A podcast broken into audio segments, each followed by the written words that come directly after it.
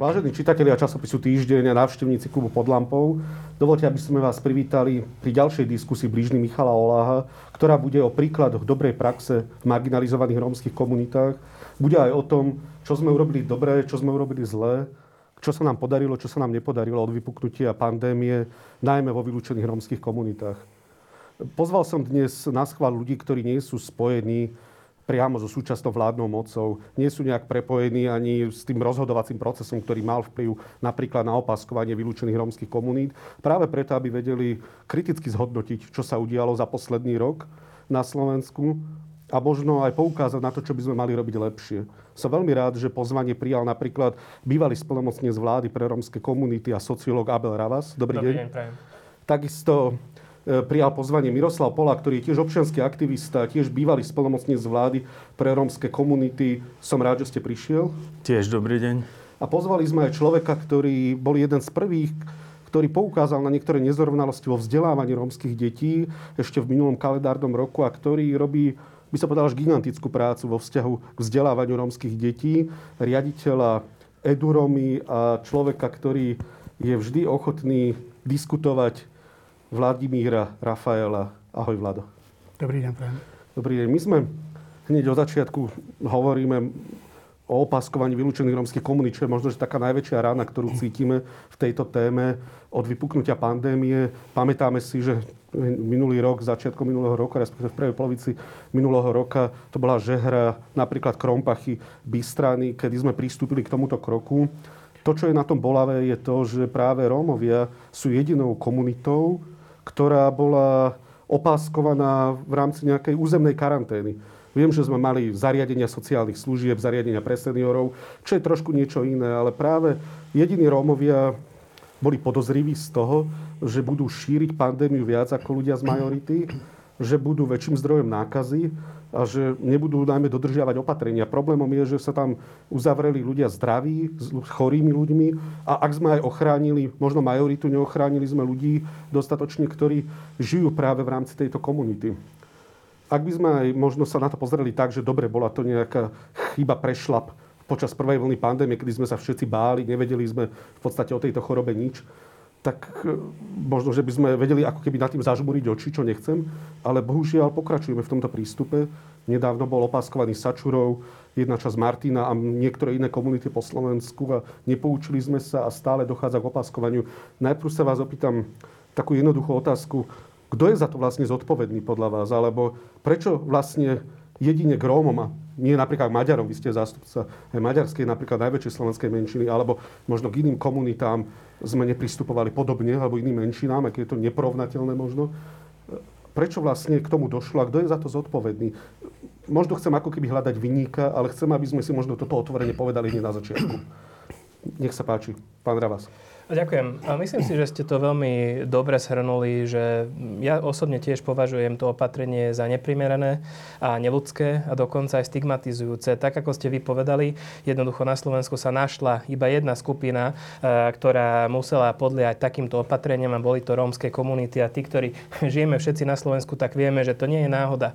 Je to kvôli tomu, lebo keď ide o rómske komunity, tak vždy nejak sú v osobitnom režime. A ten osobitný režim zvyčajne nie je v prospech.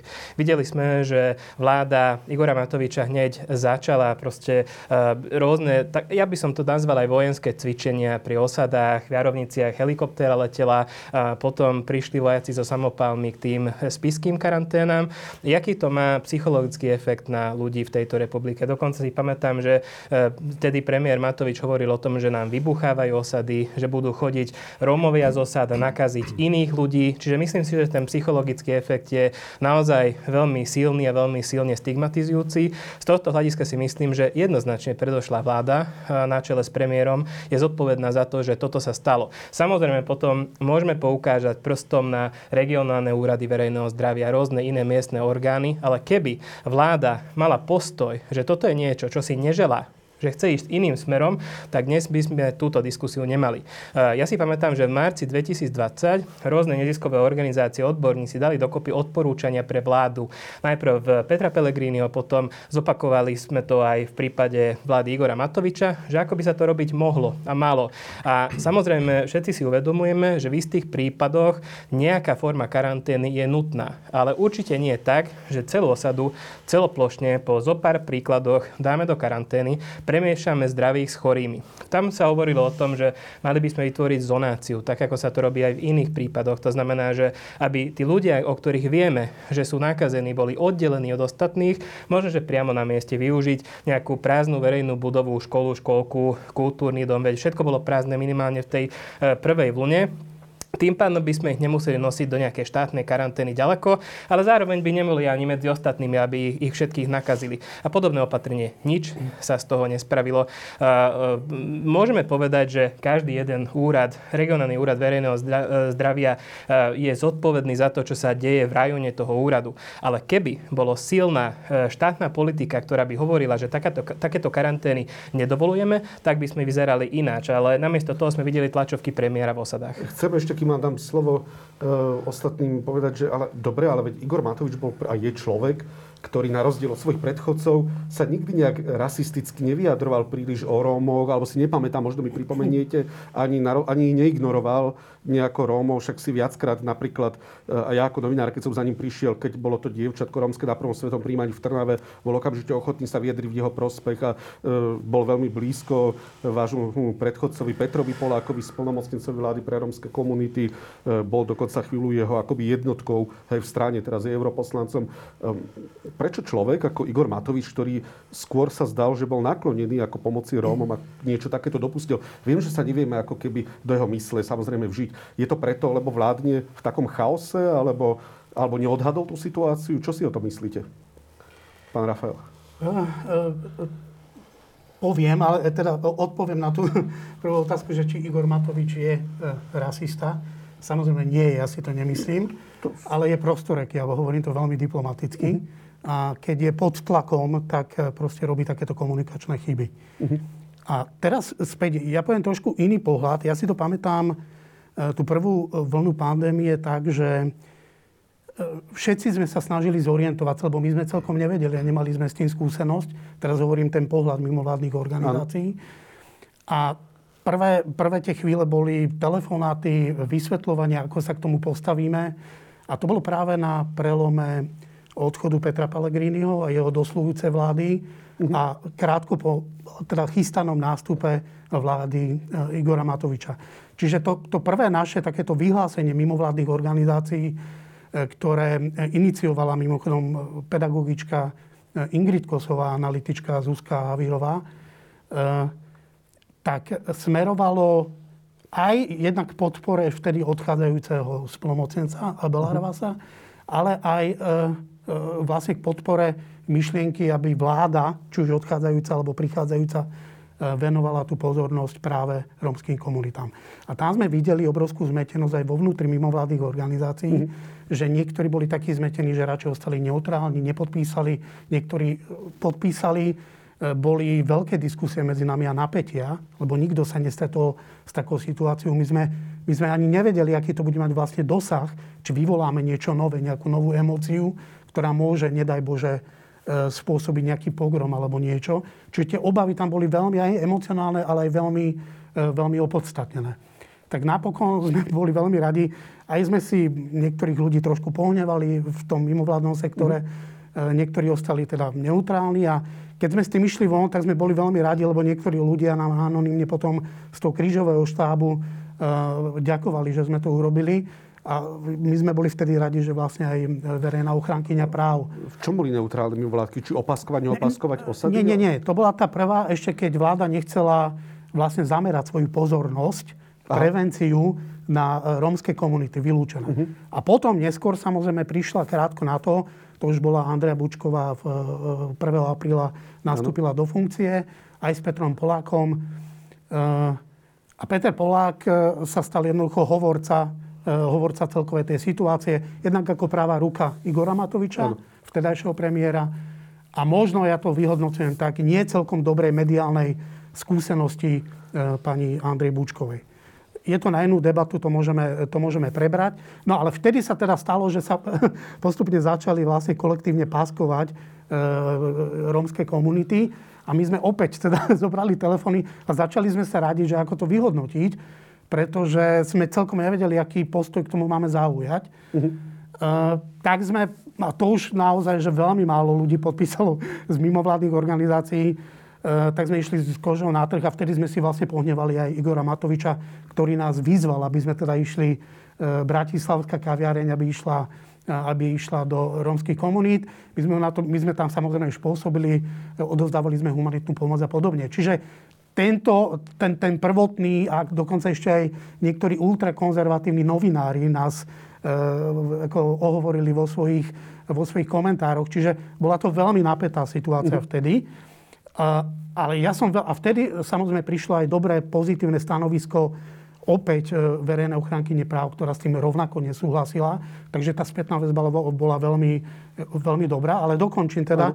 No a ono to vlastne dopadlo tak, čo som veľmi rád, že napokon ten mimovládny sektor, lebo tých ľudí nie je veľa, ktorí sa venujú eh, tejto téme špecificky, tak sa zomkli, e, dá sa povedať, a viac menej aj symbolicky a prakticky sme išli nejakú rovnú líniu. Bez ohľadu na to, alebo nechceme nikoho linčovať, ale kto je za to zodpovedný? Pán Ravas hovorí, že vláda jednoznačne teda na čele s Igorom Matovičom, ktorá nesie už zodpovednosť. Aký je váš pohľad? Možno za vládny sektor.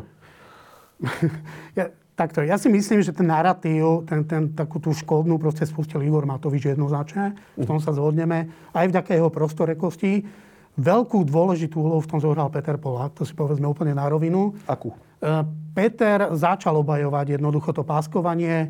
Ja si pamätám, keď, keď som zapol proste televízne noviny a to sa proste na ten pohľad nikdy nezabudnem, proste e, e, dvaja, jeden bývalý splnomocenec a druhá nastupujúca splnomocenka boli proste v helikoptére, kde proste nastupovali do jednej obrovskej proste opaskovanej osady. A ja som vtedy proste ani, ani si nevedel predstaviť, ako toto môžu mediálne, komunikačne dobre zvládnuť a dobre odkomunikovať. Ja si pamätám, vtedy som išiel diskutovať do slovenského rozhlasu o tej téme, kde sme ešte sa snažili nerozduchávať tú emóciu, ano a s Petrom, on bol vtedy na telefóne, veľmi diplomaticky sme o tom diskutovali. E, dneska to hodnotím ako jednu obrovskú, obrovskú chybu, ktorú ale ani Andrea Bučková, ale ani Peter Polák dneska ako nevysvetlili a nepovedali, ako sa k tomu stávajú, ako, ako by toho zhodnotili. Lebo ten obraz jednoducho mediálny ostáva. To sa, Oni hovoria, že sú proti. S obidvoma som o tom rozprával. Obidvoja, obidvoja hovoria, že sú proti opáskovaniu. Bolo to vtedy pod politickým tlakom? Alebo... Ja, ja si myslím, že to bola obrovská neskúsenosť. Opäť to opakujem Andrej Bučkovej. Ja dokonca viem a myslím, aby, aby, ja nechcem obajovať Andreju samozrejme, ale viem, že ona v istom momente proste mala veľké napätie aj s Petrom. Mm-hmm. Čiže na jej obhajú toto musím povedať otvorím. A veľmi otvorene o tom hovorím. Peter tú seba reflexiu neurobil, ako aj z minulých iných svojich politických počinov, za ktorou som, bol, za ktorou som kedysi ako spolumocenca kritizoval. Ale veľkú dôležitú úlohu zohral v tom samozrejme aj Igor Matovič. Pán Polak, ako to vy vidíte, kto nesie tú zodpovednosť? Ďakujem, niekoľko poznámok. E, samozrejme, že vždy, keď je spoločnosť v nejakej kritickej situácii, ťažkej situácii alebo niečo sa lame, tak e, vtedy na to najskôr doplatia tí najslabší. Mm-hmm. To proste história taká je, ukazuje a nestačí povedať iba, že e, nejaká nevedomosť, začiatočníci, nepoznali sme a tak ďalej, lebo, lebo aj o rok na to sa stali paskovania a tak ďalej, takže toto to vylučuje. E, tí, tí ľudia, ktorí o tom rozhodujú, musia byť nejako občiansky zrelí, nejako rozhľadení, nejako kultivovaní, znali a tak ďalej a tak ďalej a v takých situáciách sa proste prejavia. Alebo sú opačne nastavení, vychovaní, e, zreli, nezreli a, a proste prejaví sa to ináč. No tak sa to proste prejavilo tak, lebo, lebo tá vládna garnitúra a tí, ktorí to mali pod kontrolou, to ich nastavenie skrátka také je. To zbytočne budeme nejako ináč špekulovať.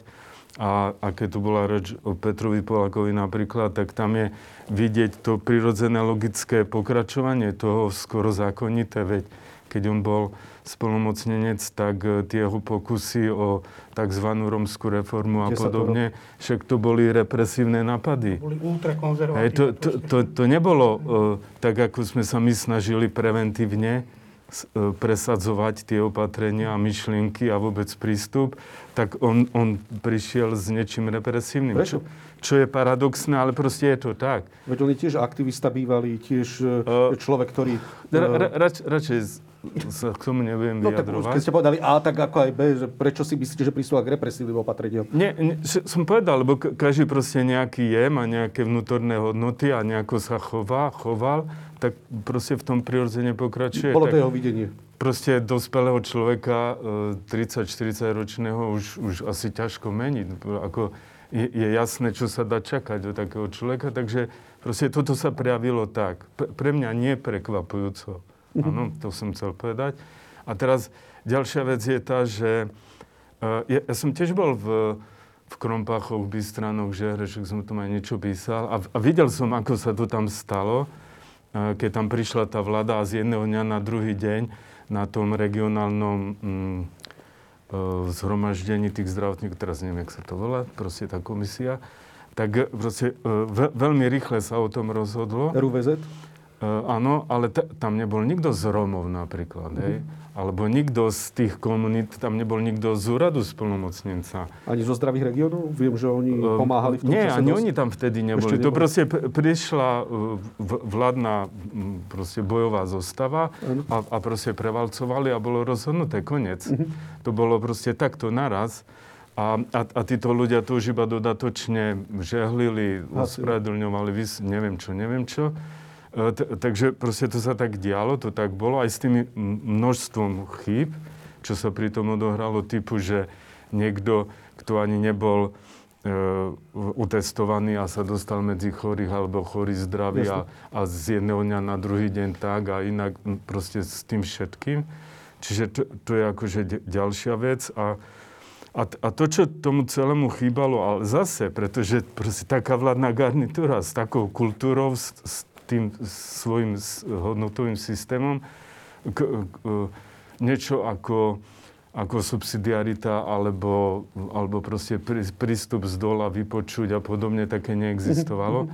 a, takže my, my sme v jednom z tých odporúčaní práve toto sa snažili presadiť, aby títo ľudia tam boli v tých okresných, krajských a takých tých... Rozumiem. Dobre, kto nesie zodpovednosť? Kto nesie zodpovednosť za opaskovanie vylúčených rómskych komunít? Ako to hodnotíte s odstupom no, no, no vtedajšia vládna garnitúra, lebo takto silovo si to presadila. Uh-huh. A takto to jednoznačne urobila. Tam ni- nikto ju k tomu nenutil, nikto jej to nenavrhoval, nikto jej to neodsúhlasoval. Proste nikto iný pri tom nebol. To ako zbytočne o tom špekulovať. A, a nakoniec aj tie jarovnice, tak proste tí zdravotníci, vojaci s, s puškami tam proste čakajú na na, na vrchnosť z helikoptery, ktorá keď vystupí, tak oni ako na, povel začnú vtedy očkovať, dovtedy nemohli, lebo však nikto ich nevidel a, a vrchnosť ešte nedala príkaz. Hej. Tak to, to celé, jednak to bolo obdobie strašných teatrálnych, tých mediálnych e, okazalostí až, až nechutných, však čas z nich pretrváva. A, a teda účel svetil prostriedky a, a mm, proste na, na... Ale bola za tým zrejme neznalosť. No. Tak to hodnotí, môžeme vyhodnotiť. Uh, Taký mám z vás pocit, že tak, to tak, ak, ak neznalosť, tak proste trvala neznalosť, lebo tá ostáva. Ja nechcem zľahčovať ani spochybňovať, ale mám taký Ale aj, ale aj, tá, aj tá bohorovnosť, hej, a tá uh-huh. arogancia, taký ten prístup. Uh-huh. Ináč, keď ste spomenuli toho Matoviča, že veď on není protiromský a neviem aký a, a je neviem aký dobrý a čo. Nehovorím, že je ako... dobrý, ale nejak oproti Ficovi, pardon, alebo Sulíkovi, alebo niektorým iným sa nemal také nejaké veľké, alebo si nepamätám také jasne rasistické vyjadrenia, ale možno ma opravíte. Takto akože, ja, ja, ja, málo skúseností som s ním mal, dve. Eh, ja si myslím, že mu tak záleží na Romoch, asi ako na očnej chirurgii alebo na atomovej energii. Je to možno. Je to... A, a s podobnou znalosťou sa k tomu vyjadruje a podobne to využíva. Mm-hmm. Vždy účelovo.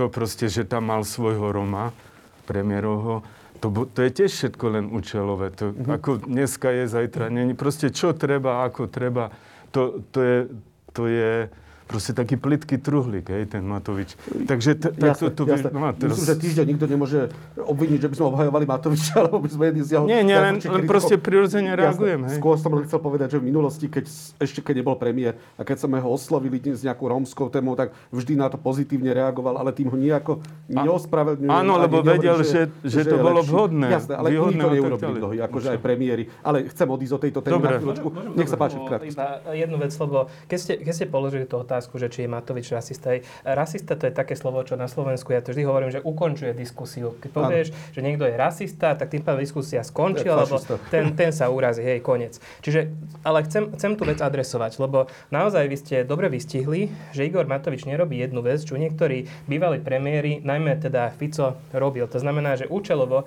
vyťahoval tú rómskú tému Áno. a robil na tom kampaň, že veď, prepáčte, tí cigáni hen taký alebo onaký. Hej, Igor Matovič toto nerobí. A teraz príde to ale. Má taký pohľad na vec, že Rómovia sú veľmi špeciálna skupina obyvateľstva. Že proste úplne inak rozmýšľajú, úplne iní ľudia to sú a tým pádom ich problémy vie adresovať iba ďalší Róm. E, V prípade, jeho prípade, ako povedal e, Miro Polák, tak je to Peter Polák, ktorý je jeho Róm. A tým Áno. pádom proste e, vznikne taký uzatvorený systém, kde Rómov rieši ďalší Róm a jeho slovo je sveté. A Igor Matovič sa riadí tým, on nevníma Rómov ako iba ďalších občanov, ako špecifickú skupinu. A tým pádom, keď ich tak vyčlenuje e, z, z, tých, z tej normálnosti, tak samozrejme zrazu tie nenormálne opatrenia dávajú zmysel. Že opatrenie, čo by neurobil s ostatnými občanmi tejto republiky, tejto špeci skupine schvaluje. Áno, rozumiem. Myslím, že na tomto sa zhodneme. E, Jedna vec ma prekvapuje, keď navštevujem či už ako sociálny pracovník alebo ako reporter napríklad aj e, iných e, mestské úrady, miestne úrady, obecné úrady, samozprávne kraje, aj medzi sociálnymi pracovníkmi, zdravotníkmi sa veľmi častokrát stretávam či už s tichým alebo trošku hlasným súhlasom s opáskovaním vylúčených rómskych komunít. Nie je to nič neobvyklé, že prídem za starostom, za primátorom. Nepovedia to samozrejme on record, ale že veď v čom je vlastne problém? Nerozumejú tomu ľudia. Veď vlastne sme aj ich ochránili, majoritu sme ochránili. Akému riziku to vystavilo Rómov? V, práve, ktorí sú v opaskovaných komunitách a prečo je taký problém, e, že sa upriamuje pozornosť znova na Rómov, ako na nejakú, to, čo ste aj vy teraz naznačili, ako na špecifickú komunitu, ktorá sa stala synonymom rizika počas pandémie. Takže čím najviac trpeli Rómovia v opaskovaných komunitách? Je to už bol niekoľko otázok naraz, ale ja ešte veľmi krátko sa vrátim e, k predchádzajúcej téme. Ja si, tak, tak úplne objektívne, ja si, ja si myslím, že Peter Polák a Igor Matovič majú k sebe blízko nie preto, že Peter je Róm, alebo teda jeho Róm, to, to vyjadrenie nie je celkom na mieste, ale preto, že majú k sebe veľmi hodnotovo, veľmi mentálne blízko. Preto si jednoducho Toto je dôležité. ľudia.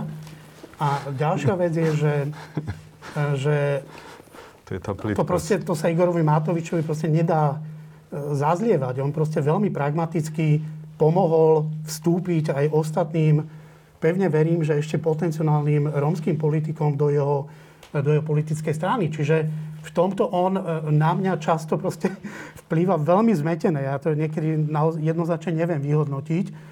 Možno, že by mi pomohlo, ak by som sa s ním osobne stretol a porozprával sa o jeho skutočných a vnútorných motiváciách. Takže ja by som len mm, možno požiadal aj, aj, aj, aj, aj Mirka, aj pána Ravasa, že nechajme takéto to označenie Róm, lebo to proste nie, nie je to miestne, nemie, je to nemiestné a hlavne to nie je pravda. Hej.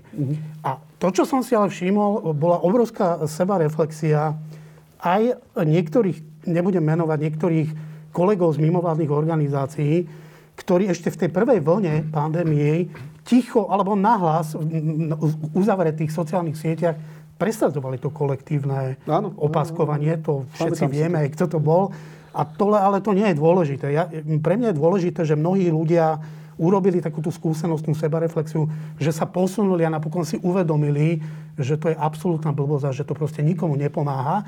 A rovnako tú sebareflexiu neurobili len kolegovia z mimovládok, ale aj kolegovia niektorí zo zdravých regiónov. Dneska mimochodom zdravé regióny sú jedna perfektná organizácia, ktorá, kebyže ich nemáme, tak ja si neviem predstaviť. Nie ich samozrejme veľa, nie sú všade. To je ďalší problém, ale e, oni sú naozaj významným proste tým tlmočníkom medzi tým zdravotným systémom a, a, a a tými dôsledkami chudoby a, a, a, a tej sociálnej izolácie.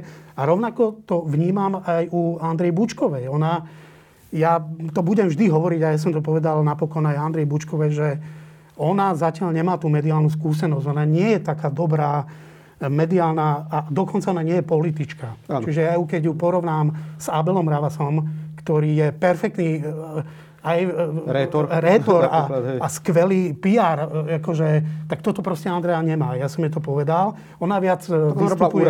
Áno, viac vystupuje odborne, áno, viac. Áno. Abel je skôr taký akože viac populárny a skôr taký ako... Čiže toto je občas jej nevýhoda ako spolnomocnenky, nie?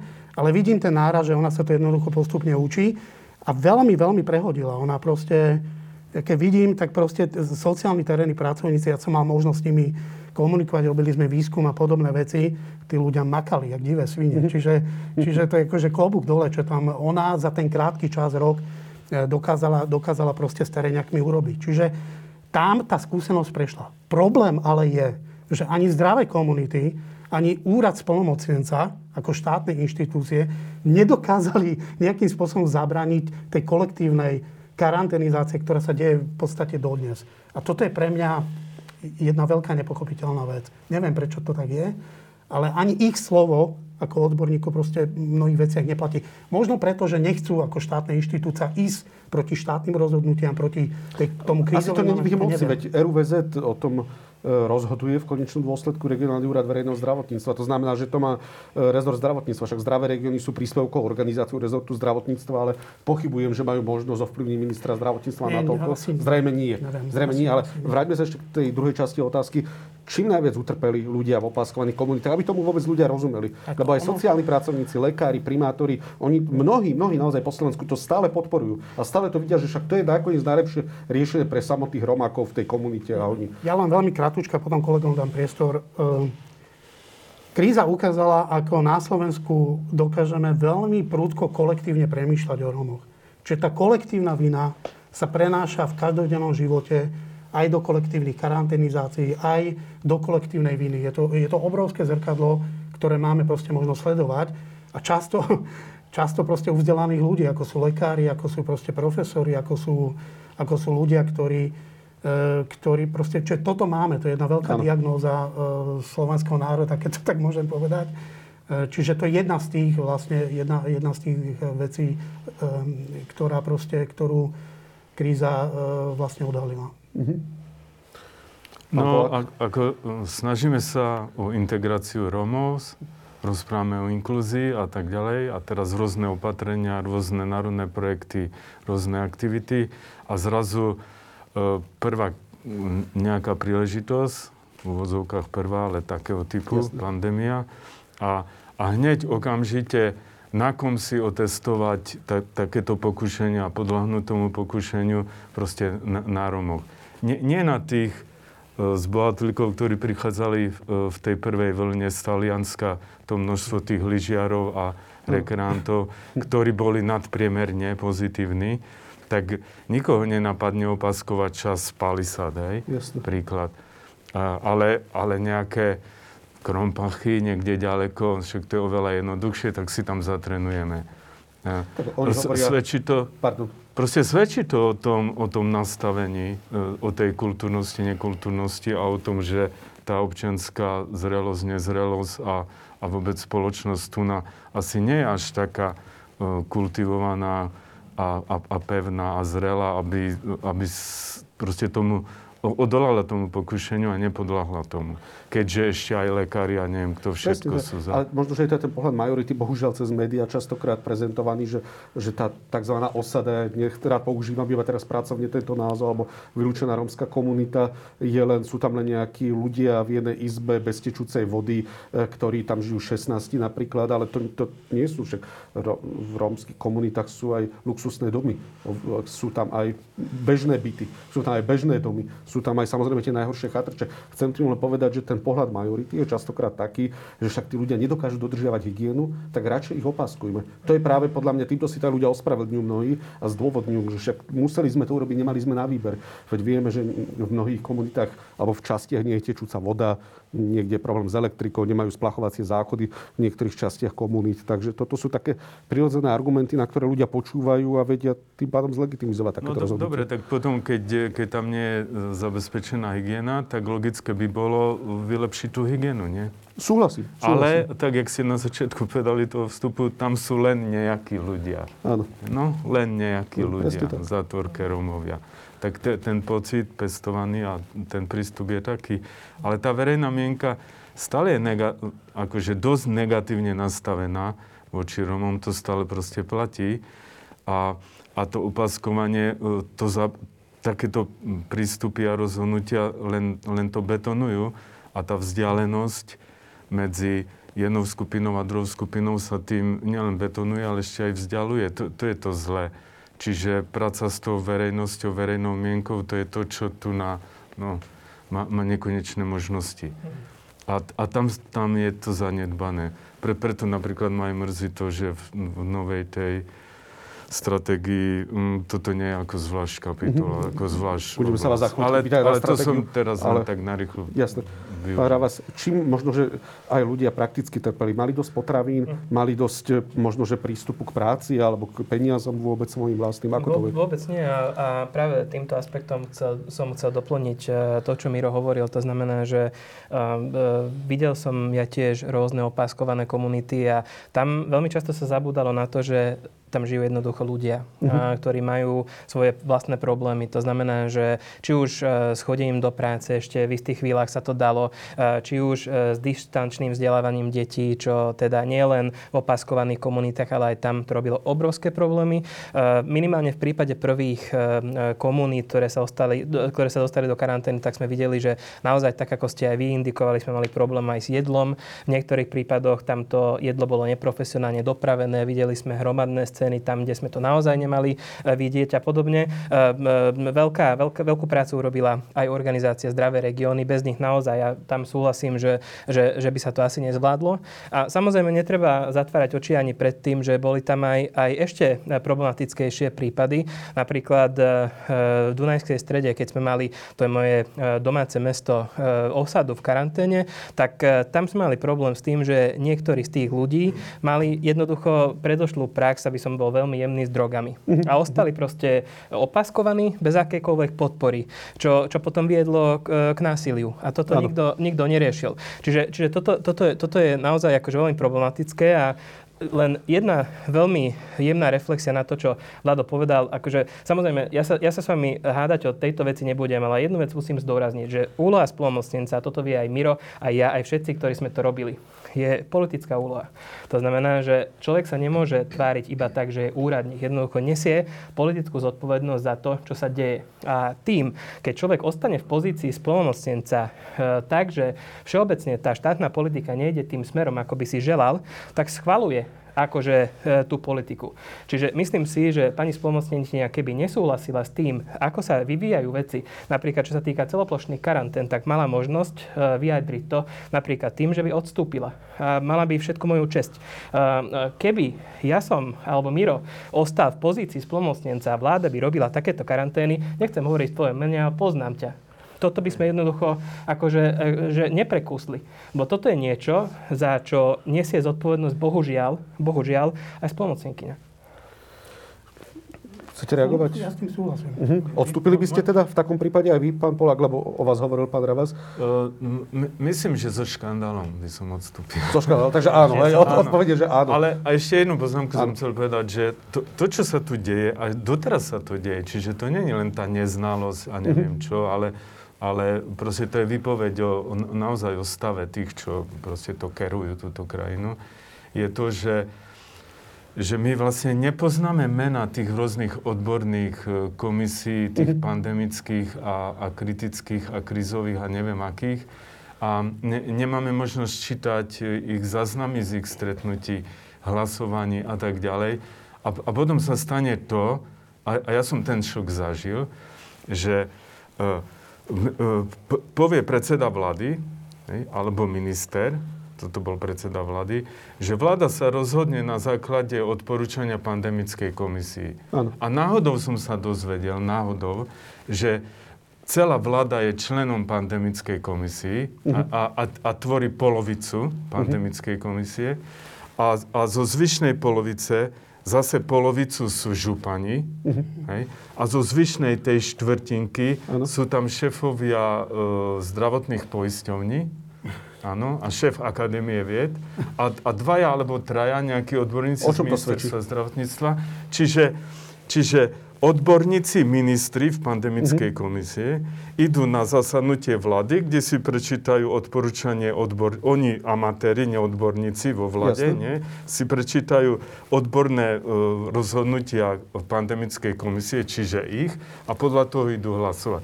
Akože Jak hlava 22? No, to je úplne ale absurdné, akože to, je, to čo to, to znamená? To je aká kultúra? Čo, čo to je? A o tom nevieme. Takže a potom sa čudujeme, že raz tí vedci a tí odborníci sú dobrí, raz zlí, raz tak vystupujú, raz tak. Totálny chaos. Hej. To je ako šialený chaos tu je. A celé toto riadenie pandemické je proste jedna neodbornosť, jedné prešustrované peniaze, zbytočné životy a tak ďalej a tak ďalej. Nie náhodou Peter Sikora, e, bi- bioetik odstupuje z nejakej komisie, čo tam majú, lebo otvorene povie, že, že prioritou riešenia pandémie na Slovensku e, e, ne, nebolo, nebola záchrana životov, Áno. respektíve e, eliminácia mŕtvych. Nie toto bola priorita. To Takže, vidíme aj u takže seniorov. super. Vidíme to aj u seniorov. Ja som to No. pochopil pri niekoľkých reportážach v zariadeniach sociálnych služieb, kde som zistil, že na, aj tie čísla sú veľmi zvláštne prezentované. Hovorilo sa, že 80% zariadení sociálnych služieb je zaočkovaných, len zabudli povedať, že to hovoria o zamestnancoch, Mhm. a nie o klientoch napríklad. A, a z nahlásených, No, nie a zo všetkých. Tak, presne Čiže tak. 37% A, presne tak, takže, a tak ďalej. Ale to je zase, máte pravdu, iná téma. Chcel by som prísť k pozit, alebo prejsť k poz, príkladom pozitívnej praxe možno, že to, čo sa podarilo. Ja verím, že pandémia je takým trošičku časom aj rozlišovania duchov, keď to tak môžem povedať, že ukázalo sa, čo je v kom. Ukázalo sa, že kto chce pomáhať, kto chce možno si len robiť nejaké svoje PR a možno sa ukázalo aj, kto je neschopný úplne. Takže aké príklady dobrej praxe vás napadajú? Čo sa nám podarilo od toho marca minulého roku? A Pandémia bohužiaľ nekončí, ani zrejme v najbližšom období neskončí. Niektorí hovoria, e, odborníci z Medzinárodnej zdravotníckej organizácie, že v Európskej únii 2025, vo svete 2029, takže pokiaľ majú pravdu, tak je to ešte vec na niekoľko rokov, pokiaľ budeme s ňou bojovať zrejme.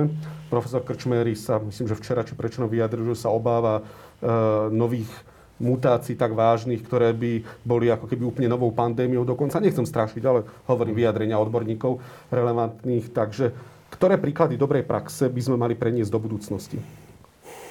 Nech sa páči, páni. Všetci ste sa zamysleli, pozreli do zeme. že nech sa páči. Pán Ravas napríklad. Môžem, môžem začať kľudne aj ja. Uh, ja by som rozdelil odpoveď na, na dve časti a myslím si, že to je aj, aj prospešné k ďalšiemu nejakému rozmýšľaniu, že a, a ja som videl uh, pozitívne lokálne prípady, uh, o ktorých uh, sa vieme baviť. Napríklad v obci Tomášikovo, kde keď sa osada miestna dostala do karantény, tak starosta nedopustil to, aby to bolo opáskované, ale skôr tam uh, vymenoval asistenta priamo z miestnej komunity, ktorý potom pracoval s tými rodinami, jednotlivé domácnosti. Tiež tam privolali ten intervenčný tím, čo im vysvetlil, že prečo by mali ostať doma, čo majú robiť preto, aby sa nenakazili všetci. Čiže takýchto lokálnych pozitívnych prípadov by som vymenovať veľa. Ale zároveň treba sa pozerať aj na tie systémové veci, že ktoré boli systémové opatrenia, ktoré sa osvedčili, lebo však tvorí sa nové programovacie obdobie, máme plán obnovy. Čiže čo boli tie veci, ktoré ja vnímam pozitívne? Poprvé, toto už sme už hovorili, ale treba sa k tomu vrátiť. Zdravé regióny. Je to organizácia, ktorá urobila kus eh, dobrej práce. Eh, Musím povedať, že nie vždy som bol spokojný eh, s úrovňou ich nejaké zapletenosti do tých celoplošných karantén, že niekedy som mal taký pocit, že, že možno, že aj trošku schvalujú, čo, čo si nemyslím, že je legitimné. Ale treba povedať, že urobili absolútne veľký kus práce preto v jednotlivých lokalitách, aby to fungovalo. Bez nich, bez toho, aby tam chodili dennodenne tí zdravotní osvetári, um, ich, ich ľudia, tak, tak by sa to nepodarilo. Druhá takáto zložka, ktorá sa ukázala byť naozaj veľmi prospešná, boli miestne občianske poriadkové služby, MOPSky. Lebo keď ste videli tie obrázky, že ako sa organizovali tie rôzne opatrenia, nemyslím iba karantény, ale aj, aj čo sa týka testovania, aj čo sa týka teraz možno očkovania, tak miestne občianske poriadkové služby, ktoré sú priamo z tých lokálnych komunít, vedia zohrať dôležitú kontaktnú úlohu. A, a myslím si, že preto je dôležité, aby sa tento projekt zachoval. E, všetci vieme, že je to dosť ohrozené, že hrozí to, že končia. Sice nie úplne bez náhrady, ale asi väčšina tých ľudí bohužiaľ nevie pokračovať e, v práci. Uvidíme, že ako to dopadne. Vláda už hovorila o terénnych sociálnych pracovníkoch. To tiež bola e, jedna zložka, ktorá pomáhala. Uh-huh. Som oveľa kritickejší smerom k tzv. covidovému projektu eh, úradu spolomocnenca, covidových asistentov a podobne, lebo ja ako hodím, chodím po, po regiónoch, tak veľmi málokrát sa stretnem s tým, že napríklad starostovia hodnotili tento projekt ako pozitívny. Čiže budeme musieť sa k tomu vrátiť niekedy a pozrieť si, či ten projekt naozaj bol legitímny, či bol tak spravený, ako má byť. Čiže, čiže hovorím, lokálne dobré príbehy, eh, veľa z nich bolo, ale musíme vyhodnotiť aj nástroje a musíme rozmýšľať o tom, že ako bude vyzerať inklúzia a rómskych komunít na postcovidovom Slovensku. Jasne. Skôr tie pozitívne teraz Jasne. môžeme prebrať, ale áno, ma, ďakujem. Pán Polák, alebo Klokľune. A Rafael? Uh, ja spomeniem uh, platformu mimovládnych organizácií, ktorá sa volá Mosty uh, z generačnej chudoby. Uh-huh. Je, je tam asi 15, možno už 20 organizácií, rôzne známych z celého Slovenska, ale ono to vzniklo, na, vzniklo to v Košiciach sú tam divemáky a č- e, človek v ohrození, e, Dobšinské učiteľky, ETP, Kežmarská platforma, ľudia perspektíva. Proste viacej organizácií, ktoré to v minulého roku uh, už v marci mali prvé stretnutie online vtedy uh-huh. a potom opakovanie apríl, máj a tak ďalej, minimálne raz mesačne. A uh, cieľom tých stretnutí bolo poprvé samozrejme zvyšiť aktivity a dokončiť projekty a tú prácu, ktorú mali rozbehnutú v tom ohrození, či je tak, ako sa dalo, ale čím lepšie. Potom samozrejme tá výmena informácií a pomoc e, s praktickou záchranou častokrát, alebo to prvou niekedy e, pomocou v, v segregovaných osadách ano. alebo priamo v teréne. Takže tam všade vy, výmenne a, a napomocne s tým, že napríklad Karpatská nadácia, ktorá je tam tiež členom, tak hneď zmenila grantový program tak, aby mhm. umožnila e, finančne napomôcť, e, ja neviem, nakupu takých zariadení, takých pomocok, takých mhm. potravín, neviem čo. Čiže, Takže sieťovanie mimovládnych organizácií? Rýchle, rýchle sa vedeli zmobilizovať, mhm. a, ale nie iba za tým účelom, aby sa vedeli rozprávať cez obrazovku, ale aby si vzájomne vedeli vy, vymieňať aj materiál, aj, aj ľudí, a aj rady a aj vymýšľať a, a aj propagovať a obhajovať to dobré meno, lebo však mimo vládky nevždy proste v médiách alebo týchto majú iba dobré meno politikov. Takže toto zafungovalo a, a to bolo fajn. A to tak fungovalo dosť dlho. V podstate doteraz to funguje. Budúci týždeň e, je tiež takéto online stretnutie. Či, čiže e, E, tým chcem povedať to, že, že dole naozaj tí ľudia majú energiu, majú nápady, majú chuť a tak ďalej a, a sú proste aj kvalitní, len č- častokrát e, sú limitovaní možnosťami a častokrát tie ich nápady sa nedostanú proste vyššie, čo je škoda. To, t- t- tam, je, tam je veľká rezerva, to, to si myslím. A, s, tými, s tou dobrou praxou. Samozrejme šírenie tej dobrej praxe a toho, čo robia aj v obciach, tí mhm. starostovia, lebo veď tie obce e, obstali lepšie ako, ako štát, ako umerne samozrejme svojim možnostiam, to tam, kde sú. Takže tie obce uh, um, ukázali a, a, a tam, kde uspeli, tak to, to boli tie obce, ktoré, ktoré nekopírovali väčšinou, ale ktoré museli tvorivo niečo vymyslieť. My sme vydali takúto brožúrku, ja ju ukážem. E, e, príklady štyroch obcí, ktoré, ktoré každá iným spôsobom, aby bolo vidieť, že to nie je len nejaký um, spisky herhov, ikonický a, a nejak ináč. Uh, je, je tu Sveržov, uh-huh. sú tu Raslavice, Eh, Čirč eh, a Spišský Herhov, ale každá iným, principiálne iným spôsobom uspela a dosiahla dobré príklady. Pozdravujeme kanadskú ambasádu, ktorá, uh, ktorá podporila uh, anglickú verziu. Napríklad sem. A, a to je minulý rok, 2020 Mhm, vydané, čiže, aktuálne. čiže aj to sa dá Slovenčine robiť. a angličtine vyšli Toto je slovenčina, toto je angličtina, to je to isté. Čiže to, to šírenie tých dobrých príkladov je, je proste veľ, veľmi pozitívne a, a prospešné. Takže no, Ďakujem hovoríme pekne. o dobrých príkladoch. Veľmi som rád, mi rád, Vlado, dám ti slovo, tak chcem povedať, že my napríklad, keď sme v týždni vyhlásili no len na Facebooku týždňa zbierku pre opaskované komunity, tak celá avia veci, celú aviu veci sme dali dohromady. Ľudia nosili nové oblečenie, drogériu, potraviny a e, plný klub toho bol teda asi 100 metrov štvorcových, bolo asi meter teda do výšky. Musím povedať, že ľudia veľmi chceli pomôcť, bolo to mnohým ľuďom veľmi ľúto. Nikdy sme sa ešte nestretli s takúto solidaritou aj napríklad medzi našimi čitateľmi. Rovnako ste možno zachytili prípad 17-ročného Patrika, ktorému hrozil rok väzenia za krádež, údajnú krádež dreva v hodnote 26 centov. Boli sme tam robiť reportáž, bol predvčerom oslobodený, prokurátorka e, teda zrušila obvinenie ako neopodstatnené, ale keď sme vydali tú reportáž, niekoľko ľudí mi volalo a pýtalo si adresu, že chcem im poslať oblečenie, chcem im poslať peniaze. Tak ja som tých ľudí spojil s komunitnou sociálnou pracovníčkou a prepojil som ich, že sú, myslím, že ľudia, ktorí chcú pomáhať a aj materiálne, teda nie len slovom, ale aj materiálne, že e, vo veľa ľuďoch možno, že to vzbudilo takú vlnu solidarity. Vlado, u vás bolo zaujímavé, že ste publikovali výskum o vzdelávaní rómskych detí, kde, ktoré teda zrejme sa častokrát neboli moc zaškolené, že? Najmä tie, ktoré sú z vylúčených rómskych komunít. Ale chceme sa pýtať na príklady dobrej praxe. Čo sa podarilo napríklad, keďže ty si zástupca Eduromy, a č, čo sa týka vzdelávania rómskych detí? Takto ja, ja, a to nie je žiadna skromnosť, ale chcem povedať, že je tu aj, aj zo pár iných organizácií mimovládnych, ktoré proste robia perfektnú robotu s deckami. Či je to ETP Slovensko pod vedením e, Veroniky e, Poklembovej, ale, alebo proste organizácia Človek v ohrození a iné. Čiže Eduroma bola jedna z tých organizácií, ktorej sa podarilo zosieťovať e, niekoľko obcí, e, šikovných ľudí, kde, kde počas e, prvej a druhej pandémii e, poskytovali deťom mentoring, najmä deťom, ktoré sa nevedeli zapojiť do dištančného vzdelávania.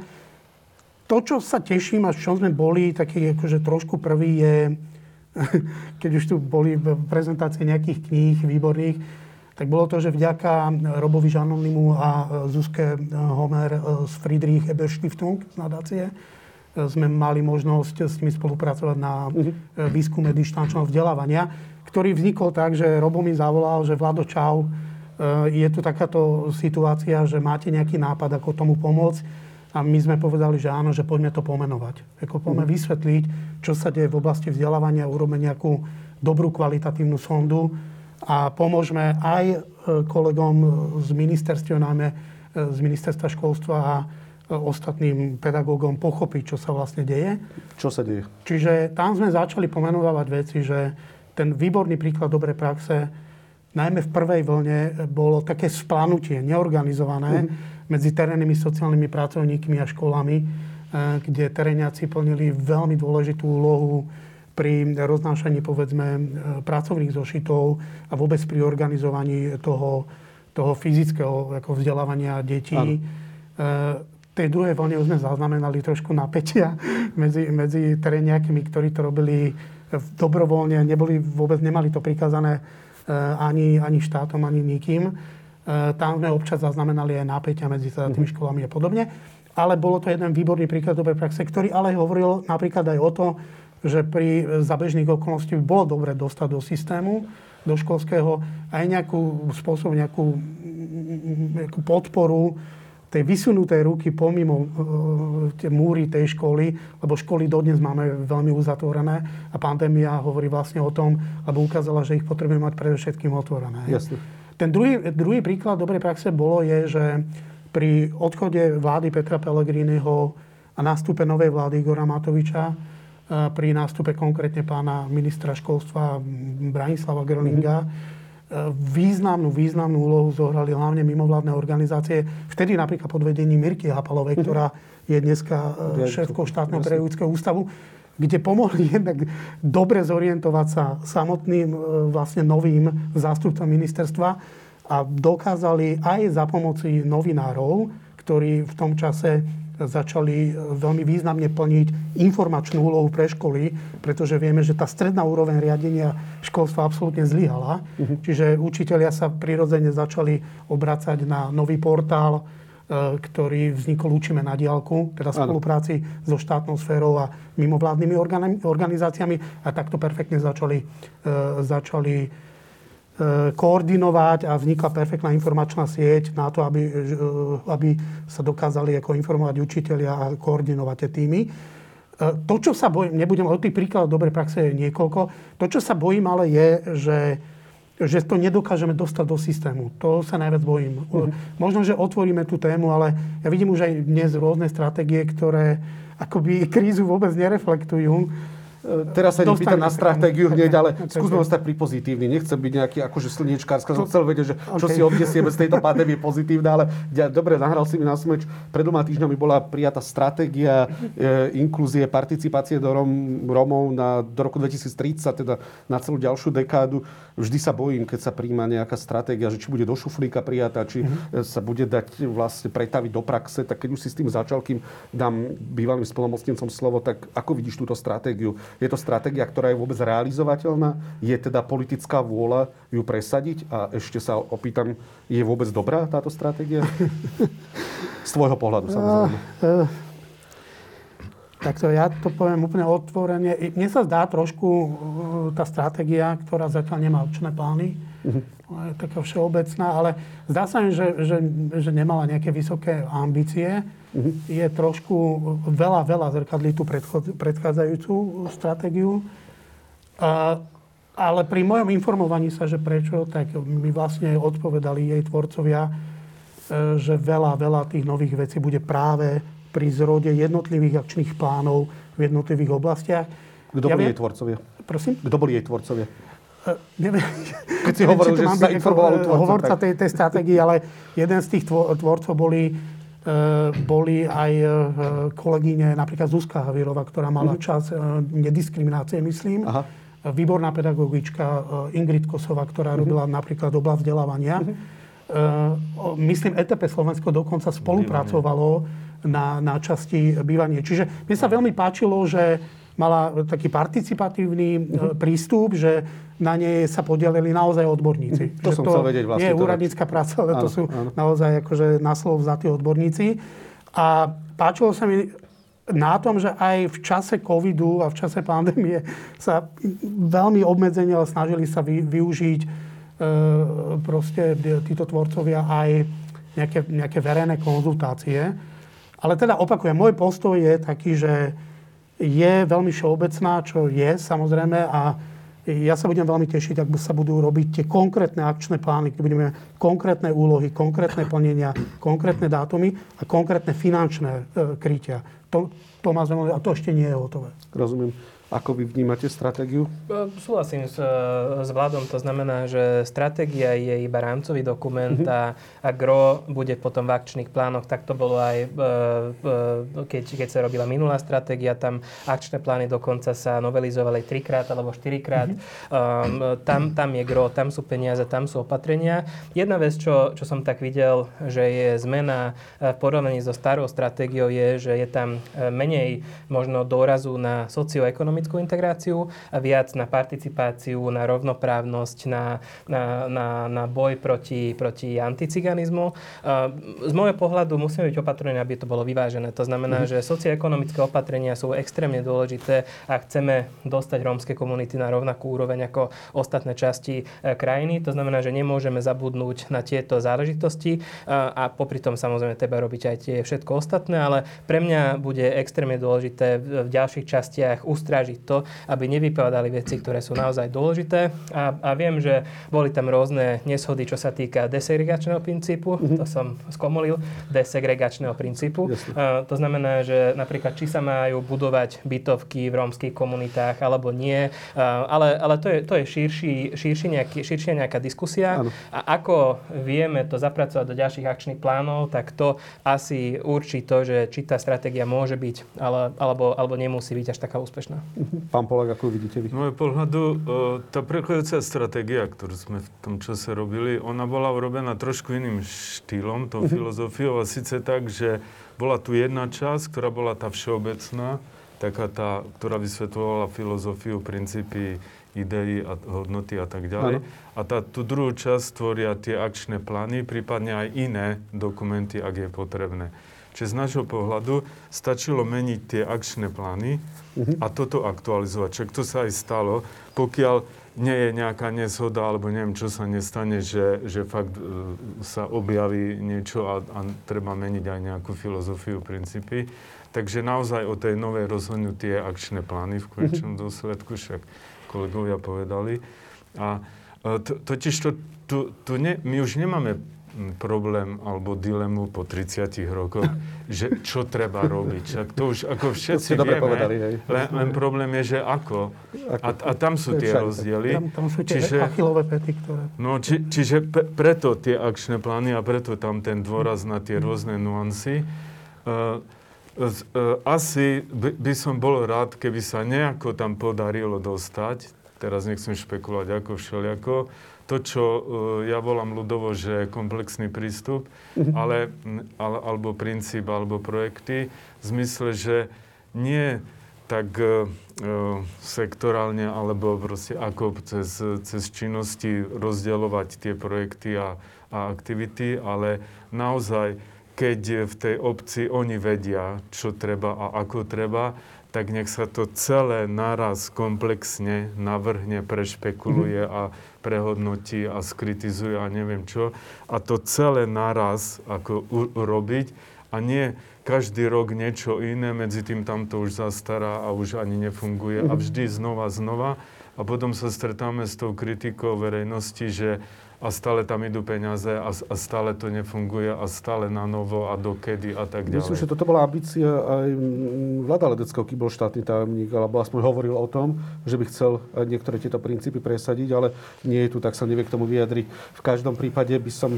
Niečo áno, niečo nie. To, to je tak, toto je zvlášť asi. Ten, bol tu na jednej diskusii a pripomínalo mi niektoré tieto tézy, ktoré hovoríte práve jeho ambíciu, ale myslím ešte predtým, ako sa stal štátnym tajomníkom. Ale Chcel si reagovať? Ešte dobre, že čo no. ma vyrušuje trošku na tej stratégii, to mi možno poradíte vy, že my stále nemáme ani, ani a proste náznak, ale aspoň finančnú program, my naozaj nevieme, že koľko peňazí, aspoň rámec nejaký, mm-hmm. bude môcť byť proste minúty na tú stratégiu.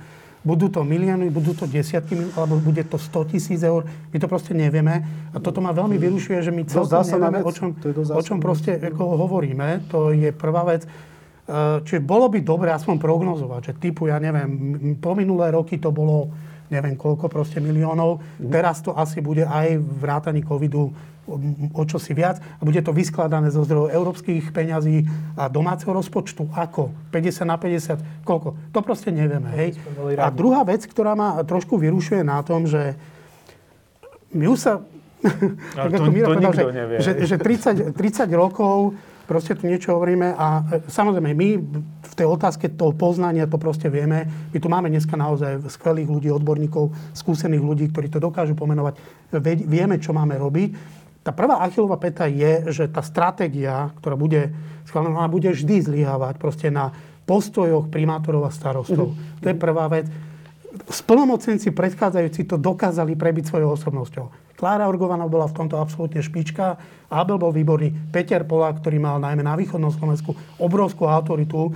Proste, že oni tie jednotlivé programy dokázali cez svoju osobnosť, mm-hmm. cez svoj prístup proste presvedčiť tých starostov a niečo sa podarilo urobiť. Ďalší problém je, to čo ale vo veľkej miere a teraz ja vás nechcem chváliť, lebo ja, ja, ja, ja voči vám mám aj, aj kritický pohľad, ale Ešte vy ste jediní, vy ste jediný, ktorý perfektne eh, využil svoj politický potenciál, alebo teda eh, kapitál, aby presadzoval čisto a veľmi dobre proste eh, veci, ktoré proste neboli z rôznych dôvodov predtým proste priechodné. Perfektná, však dostali ste aj podporu mimovládnych organizácií pri presadzovaní proste predškolskej prípravy. To je vyslovene váš projekt, ktorý bol absolútne úžasný a ja, ja si aj neviem predstaviť, že, že inak ako politický tlakom sa to proste nedalo presadiť. Hej. Čiže nielen chýba, že samotná stratégia, ak tam príde človek, ktorý nemá kapitál, ja neviem, politický, ale nemá kompetencie ani voči starostom, ktorý nedokáže inak prinútiť iba svojou osobnosťou, ale aj voči jednotlivým rezortom, ktoré proste... No, no. Dneska oni ako rešpektujú tú stratégiu, oni sa na ňu odvolávajú podobne. Ale napríklad viem, že rezort školstva často ide úplne svoje. Hej? Proste proti stratégii. Najnovší prípad je, že Andrea Bučková mala rozporové konanie s ministerstvom školstva kvôli segregácii, ktorú ministerstvo školstva jednoducho nechcelo z rôznych dôvodov proste riešiť a úrad spolnomocenca má tam teraz doteraz tú otvorenú proste e, v rozprávnom konaní tú otázku segregácie. Čiže my len čakáme, ako sa to vyrieši. Čiže to bola konkrétna, konkrétna vec, ktorú, na ktorej stojí a padá celá tá stratégia, všetky tie milióny, ktoré proste k nám teraz prídu. Možno, že, prepáčte, rýchlo by som reflektoval na niečo, čo, čo Vlado hovoril, lebo naozaj ako pozícia splnomocnenia, toto vie Miro, toto vedia, vedia všetci, ktorí robili túto pozíciu, je extrémne krehká. To znamená, že všetko závisí od toho, a to ste podľa mňa dobre vystihli, že či ten splnomocnenec alebo splnomocnenkyňa vie predať, že má nejakú silu. E, smerom k starostom, smerom k rezortom. Hej. Kým rezorty neuveria, že keď proste na rozporovom konaní, alebo keď starosta neuverí, že keď v diskusii, e, keď sa bude správať zle, tak bude to nejaký problém, tak zrazu tá sila spolnostnenca úplne, že sa to mhm. nejak, nejak, nejak mizne v priestore. Uh-huh. Hej, a, a naozaj, e, ja som mal tú ambíciu využiť nejaké politické, politické krytie na to, aby aj v komunikácii s rezortmi, aj v komunikácii so starostami presadzoval veci. Ale keď sa pozrieme na de jure pozíciu úradu spolnostnenca, či už to bude na ministerstve vnútra alebo na úrade vlády, je to extrémne, extrémne krehká pozícia uh-huh. a treba, to, treba vedieť hrať s tými kartami. To je jednoznačne tak. Keď chceme, aby tá stratégia bol, mala ozajstnú inštitucionálnu oporu, tak môžeme rozmýšľať o tom, či v budúcnosti nevytvoriť nejakú ministerskú pozíciu presne na, na, tú, na, na takéto účely, ako raz mal eh, Rudolf Chmel pozíciu podpredsedu vlády pre národnostné menšiny. Bola od toho mimochodom úplne šťastne odsegregovaná rómska téma.